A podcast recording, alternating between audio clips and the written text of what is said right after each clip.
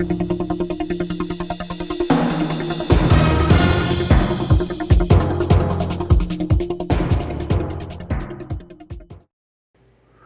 Mark Pender for Econoday with Mark Rogers, senior economist for Econoday. Mark, last week showed a nice rebound in equities. What was behind it? Earnings or indicators or both?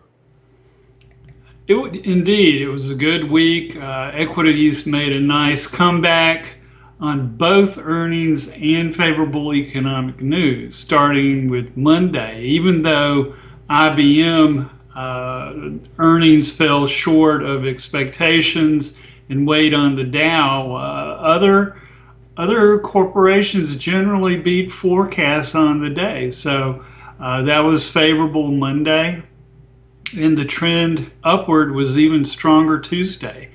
Uh, there were upbeat earnings from Apple. Also, reports that the European Central Bank was considering buying corporate bonds and adding lift to stocks were existing home sales, which uh, rose more than expected.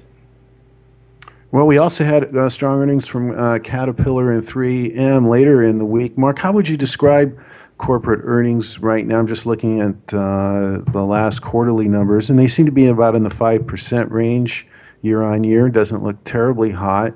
But, you know, their contribution to the budget, corporate tax contribution, is way up from uh, what it's been. It's in the 17% range. Um, how would you describe corporate profits profits right now?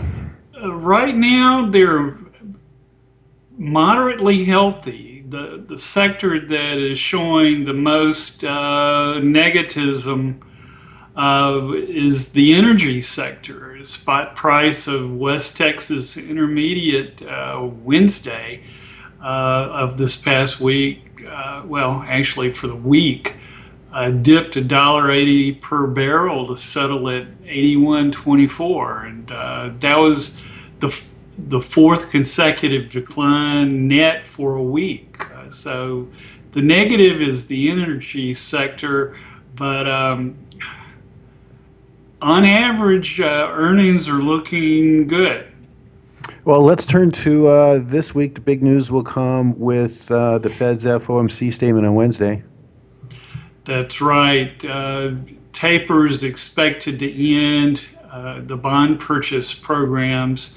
Uh, there could be some dissent based on recent Fed speak. Uh, St. Louis Fed President James Bullard, who traditionally has been a hawk, actually has pushed for extending quantitative easing, but I, I, I don't think uh, they're going to be folks joining in with his position, but he may dissent. Uh, the, the big question or questions are going to be about the state of the economy and guidance on the timing of the first rate increase which would likely be next year. And based on the latest Fed forecast for the first rate hike, and also based on Fed fund futures, uh, the first policy rate hike will likely be in the second half of 2015. Unless the and unless there's an acceleration in economic growth, rate increases are almost certainly going to be very gradual. Is it in the front part of the second half next year, or in the uh, the back part of the second half? Or in that that's that's actually the current debate whether it's third quarter or fourth quarter. Uh, private markets are saying fourth quarter, and there are those in Fed speak who are saying uh, you, you, the private sector is thinking too loose. So. Uh, hopefully we'll get some more hints about the timing with the uh, policy decision on October 29th. And then on Thursday we get uh, GDP, the first the first uh, look at third quarter. That's right, and uh, it'll it will be coming off a somewhat strong 4.6 percent in the second quarter, and we need to remember that uh, the second quarter got lift from actually the first quarter being weighed down by atypically severe winter weather. So the second quarter was boosted artificially with the uh, catch up effect of production.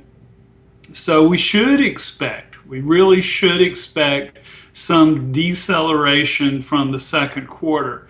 And indeed, uh, the consensus figure uh, for the third quarter coming up is 3%, which would indeed be dece- deceleration. But that's a decent rate. That's uh, for this recovery, that's decent. It's not typical for past recoveries, but for this recovery, that's not bad. And then on Friday, we have personal income and outlays. Exactly. Uh, of course, we'll be watching the income component, uh, the spending component, and the price component, the inflation numbers. And uh, markets are expecting moderately good uh, income number at 0.3%, and uh, there's reason to expect that. The most recent uh, employment report had private aggregate weekly earnings gaining 0.4% in September. So uh, that forecast makes sense. On the other hand, uh, market expectations are for a, a small rise of 0.1% for spending.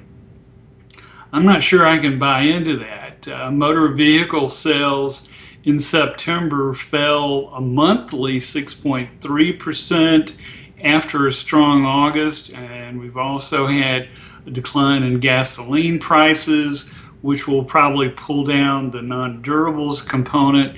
So I, I really don't think I can buy into the consensus number on spending. Uh, inflation numbers are likely to be very soft based on September CPI data. Um, shouldn't be any real surprise with the inflation numbers. Those are there's a pretty tight relationship between the CPI and the PCE price index, not 100%, but very tight. How would you describe um, income growth? Income growth has been moderately healthy and has been um, less volatile than spending. Uh, so I think we'll, con- it's not as strong as typical during uh, recovery, but it has hit, uh, it, has gained decent upward momentum. Spending has been extremely volatile. So uh, we, we need to focus on continued income growth and not worry terribly about swings in spending because uh, the volatility is there in the spending numbers, and I'm less optimistic uh, for September than the market consensus. Thank you very much, as always, Mark Rogers for Econoday. I'm Mark Pender for Econoday.